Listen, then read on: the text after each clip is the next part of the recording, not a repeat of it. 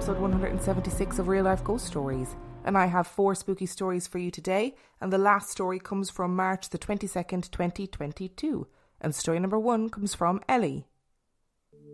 My mom had me really young, so we spent the early years of my childhood living in my grandparents' home with her three brothers who were teenagers at the time. My mom was a nurse, working odd shifts, so I spent a lot of time with my grandmother and would often stay up late at night waiting for my mom to come home. My grandparents' house had always given me and most others who visit there an uneasy feeling, as if you were not alone or are being watched. When I would stay up late to wait for my mom, I would make a bed on the couch in the living room and watch cartoons. My grandmother would keep me company, hoping I would fall asleep and put me to bed if it got too late. One night, my grandmother was in the kitchen a room over from the living room when she heard the TV shut off. She came into the room to see how I had turned the TV off, as she had put the remote out of my reach on top of the fireplace mantel. I was still tucked into my blankets on the couch, turned to her and said, unfazed, The hand did it. This is the earliest memory I have of unexplained happenings in that house, and was obviously too young to realise or be frightened by it. After that, happenings became more frequent and varied. I believe there are both harmless, playful entities in that house, as well as dark, non human, and possibly demonic forces there as well. As a young child, I would regularly see a figure that appeared as a kid who was playing as a ghost, like you might see a person wearing a sheet over their head as a costume. Looking back, I wonder if the spirit knew what it was doing and I would get a chuckle out of it. However, as a child, this figure terrified me. My mom and I stayed in an in law apartment section of the home, which was built as an addition to the house. My bed was placed against one wall and my mother's was against another, with the entrance to the hallway leading to our little living room between us. My mom would often put me to sleep and go back downstairs with the rest of the family until she was ready for bed, and I would often wake alone with an uneasy feeling. I would then see the figure of the sheet covered child slowly approach me from the dark hallway. It was slow moving and then would stand and stare at me. I would scream and scream until my mom came into the room, at which point it vanished. I know this wasn't a dream or sleep paralysis because I was always awake and able to move around freely. I saw this figure in the daytime too. Sometimes it would be slowly approaching me, and sometimes I would turn or look around and it would be there staring. I don't think this spirit wanted to harm me, but it was certainly unsettling and terrifying for a young child. One day, as I grew older, I was getting ready in my grandparents' bathroom and saw it in the bedroom.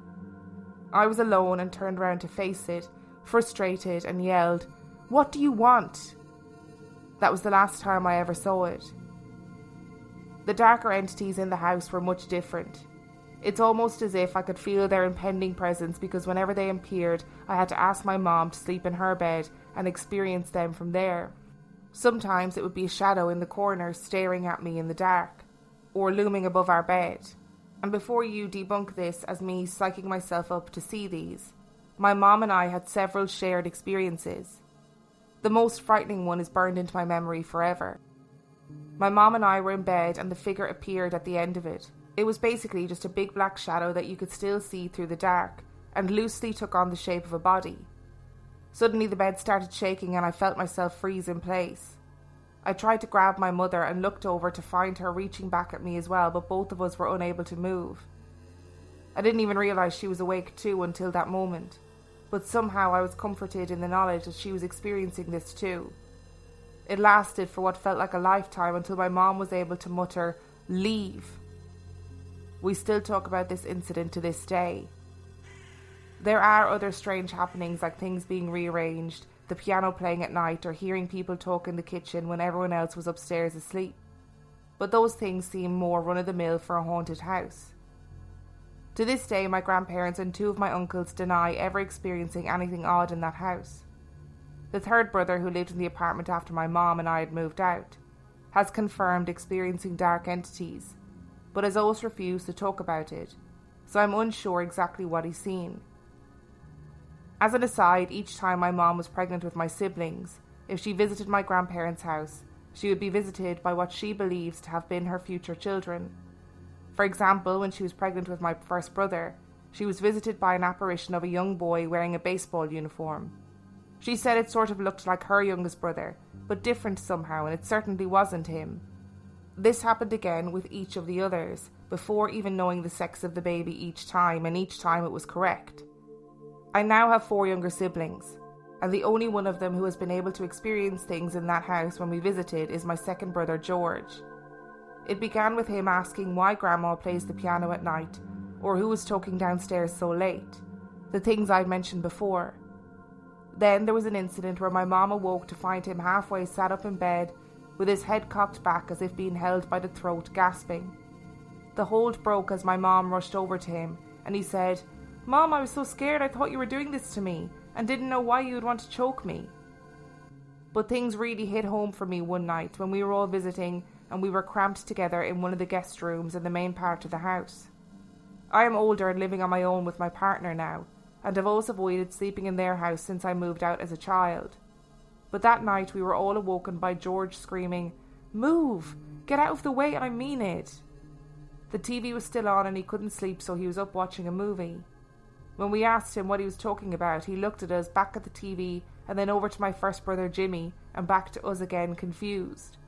He said, I thought Jimmy was trying to block the TV. I thought I saw him standing in front of me with the sheet over his head trying to scare me. Jimmy was still in bed across the room and hadn't gotten up at all. I never mentioned my experiences to them as my siblings are much younger than I, and I didn't want to scare them. But hearing him say that he had seen what I had always seen as a child drove chills down my spine. I couldn't sleep the rest of the night and haven't stayed there since. Of all of the spooky things that we have talked about on this podcast, irony ghost ghost with the um sheet over its head has really given me the heebie jeebies. I have a vision of stepping out of the office and something with a sheet over its head being stood in the hallway waiting for me. And you know what? It's not a good vibe. I can't believe your brother saw it later because that is petrifying. It is petrifying enough that you were seeing this like you'd open your eyes and it'd be in the hallway slowly moving towards you and you'd turn around and it would be there. That's scary enough, but then to have it legitimized later on is petrifying. Oh, just no, just no, that's not okay. What is going on there? Is it like is it like a, a, a ghostly satire? The equivalent of a ghost comedian being like, oh, I know what'll really make them laugh, and then just getting it horribly, horribly wrong. And like Ellie said, there's a lot of standard haunted house stuff going on, like footsteps, piano playing, things being moved around, things turning on and off. But that doesn't make those things any less scary when you're in the middle of them. Like, I know if I was sitting in my house and I heard footsteps upstairs, it would be absolutely petrifying.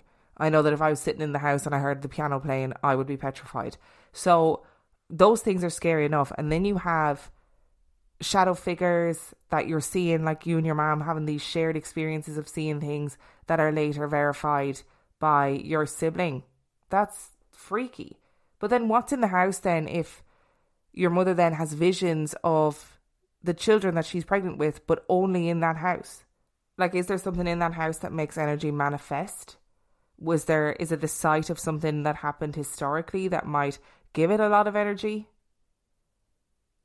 And story number two comes from Anonymous.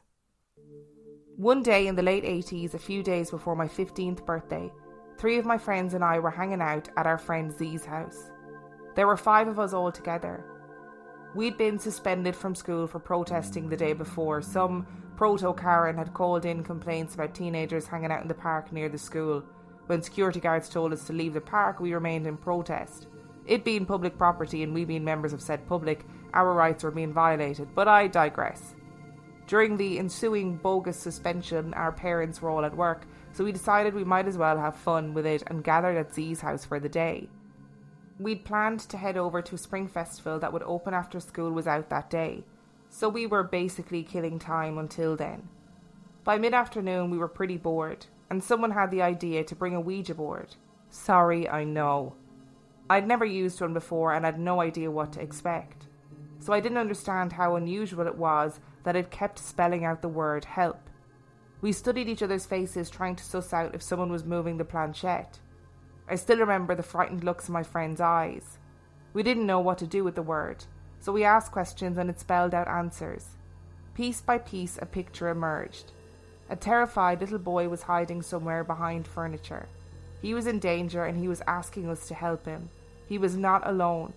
There were many children with him, all in danger, all hiding. We were at a loss. We started arguing about what to do and whether it was a trick. It was upsetting and confusing. Eventually, we put the game away because it was freaking everyone out. And anyway, it was time to head over to the festival. When we stepped outside, a fire truck sped past with its sirens blaring, then an ambulance and a cop car and another. This was a quiet residential community. Sirens were not commonplace. We piled into the car and noticed more police cars and ambulances and fire trucks all speeding, all with sirens blaring and the names of neighbouring communities on them. As we drove, we were rerouted by street closures. There were so many emergency vehicles from so many neighbouring communities that we lost count. It was clear that something terrible had happened, but we had no idea what or where. Finally, we got to a point where emergency vehicles were passing us from a new direction, and we were able to figure out where they were headed. I remember someone saying, Oh no, they're all going to Hubbard Woods. That was the local elementary school. There was very little talk in the car after that, and the tension was palpable. We wondered whether any of our classmates who'd been at the high school all day would have any information about what was going on. Remember, this was the late 80s. No smartphones, no internet, we were in the dark. After we parked and started walking towards the festival, we noticed throngs of our schoolmates running past us, headed away from the fest. We pulled one aside and asked what was going on. Springfest is cancelled. We ran to keep up with her, asking why and what happened, etc. Breathless and wide eyed, she answered, We've all been evacuated and sent home. Someone opened fire on a classroom at Hubbard Woods. She's still at large. We all have to go straight home and lock our doors. And then she was gone, sprinting up the street. Our stomachs dropped. We stared at each other in stunned silence for a moment, and then started running back to the car. None of us ever spoke about this with each other or anyone else, as far as I know. I can't say for sure what anyone else's reasons are, but for me, I never wanted to steal focus from the horrible tragedy that occurred that day. One child had died and others were injured. The community was traumatized. We were mute, and I still don't talk about it. I don't really know what to say about this story. But what I do know is that the original sender of this story, the anonymous sender, uh, contacted me again after sending it, kind of saying that they hadn't really had the opportunity to share that story with anybody and that they felt as though they needed to share it. I didn't include the location where the incident took place or the names of the people involved on the request of the sender. And I know there will be lots of listeners who will have been impacted in some way or another by a mass shooting or a shooting in a public place. So I don't want to kind of labour the point too much. But what I'm glad about is that the original sender of this story got to tell their story. And I hope at some point the other people involved and you will be able to discuss what happened, whether that's from a skeptical or a non skeptical perspective. Obviously, that depends on your group and your group of people and what works best for you. But I hope at some point you get the chance to properly talk about it, just to give yourself some bit of closure about that aspect of the event. And story number three comes from Anonymous. Before this encounter, I was neither a skeptic nor someone who firmly believed in the supernatural.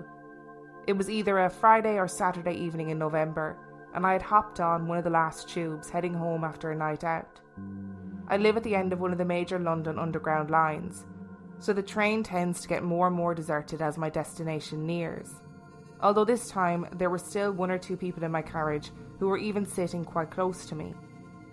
My journey was uneventful until a couple of stops before where I get off. I randomly experienced a small pang of emotional discomfort, similar to what you feel when you remember something embarrassing you did in the past. I put it down to being tipsy, except the feeling began to worsen.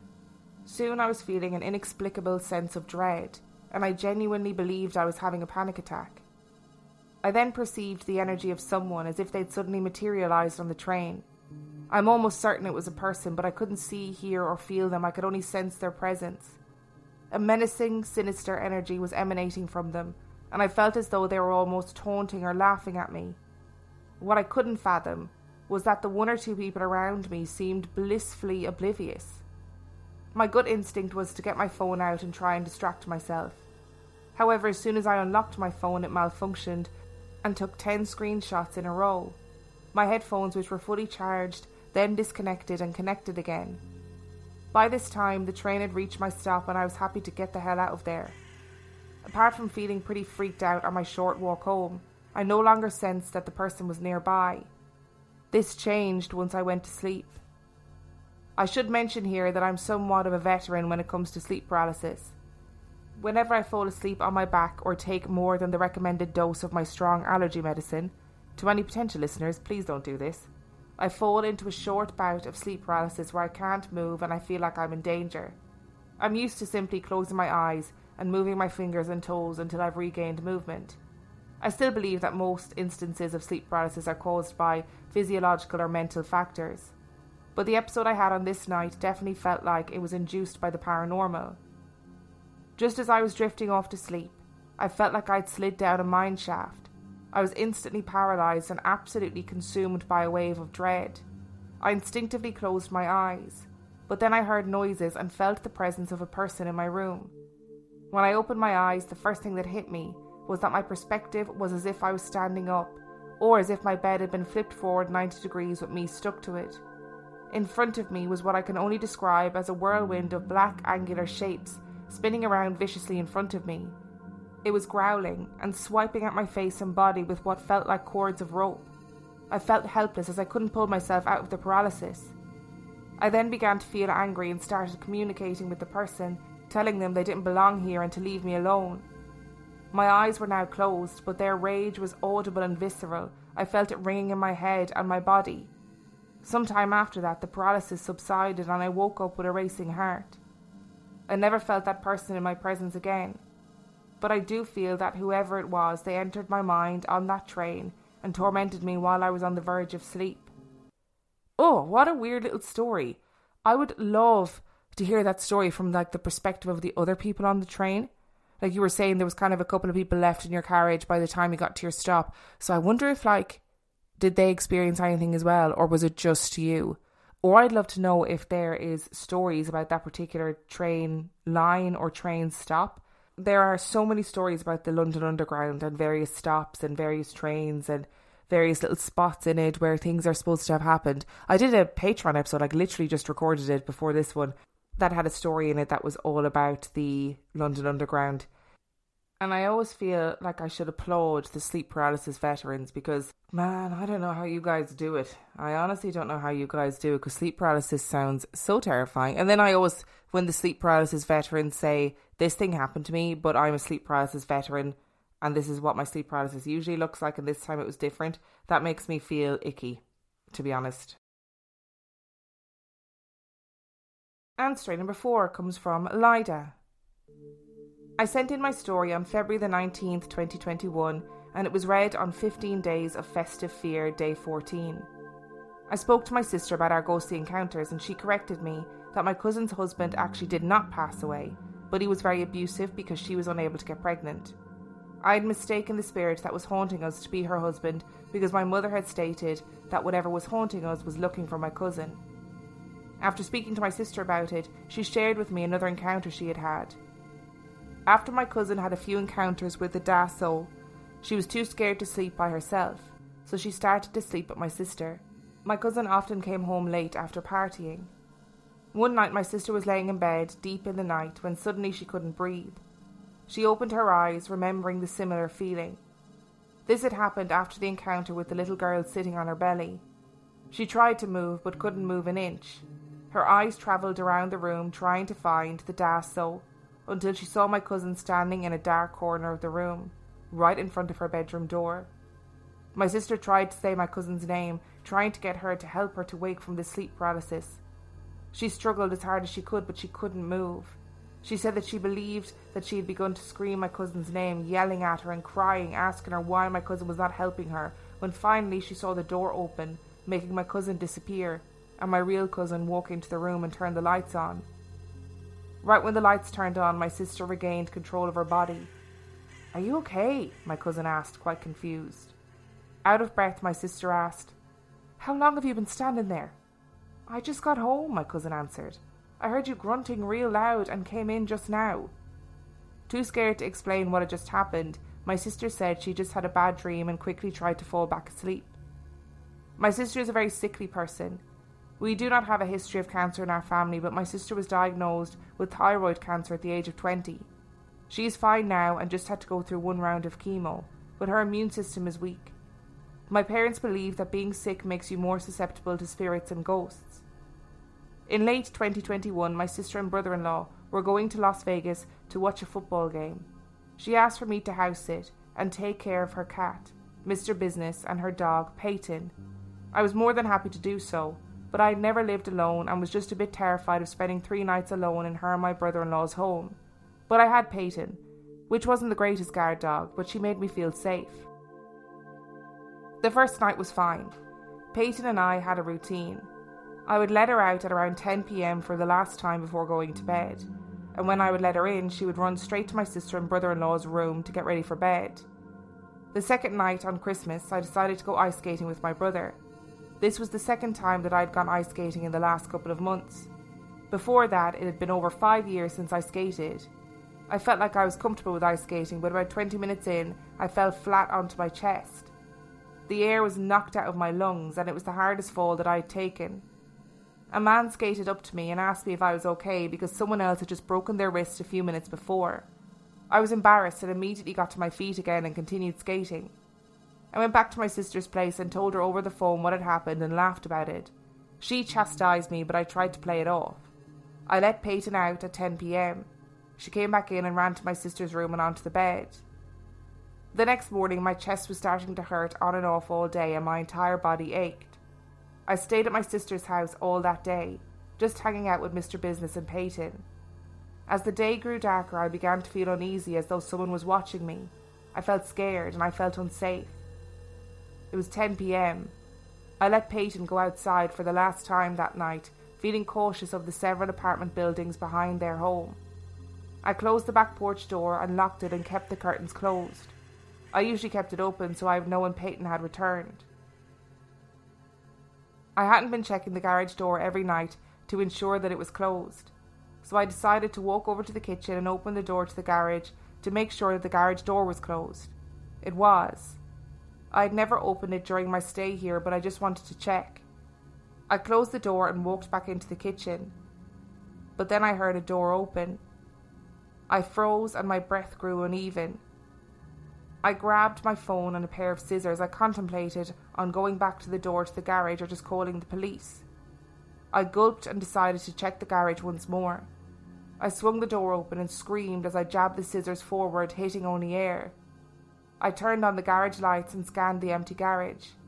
Feeling a bit dumb but still scared, I closed the door again and turned off the kitchen lights. I walked into the living room.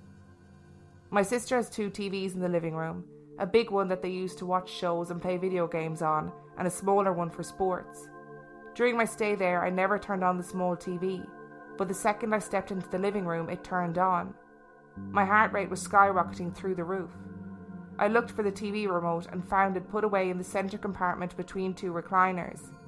I turned the TV off and went to check if Peyton had come back. She was sitting patiently at the front door.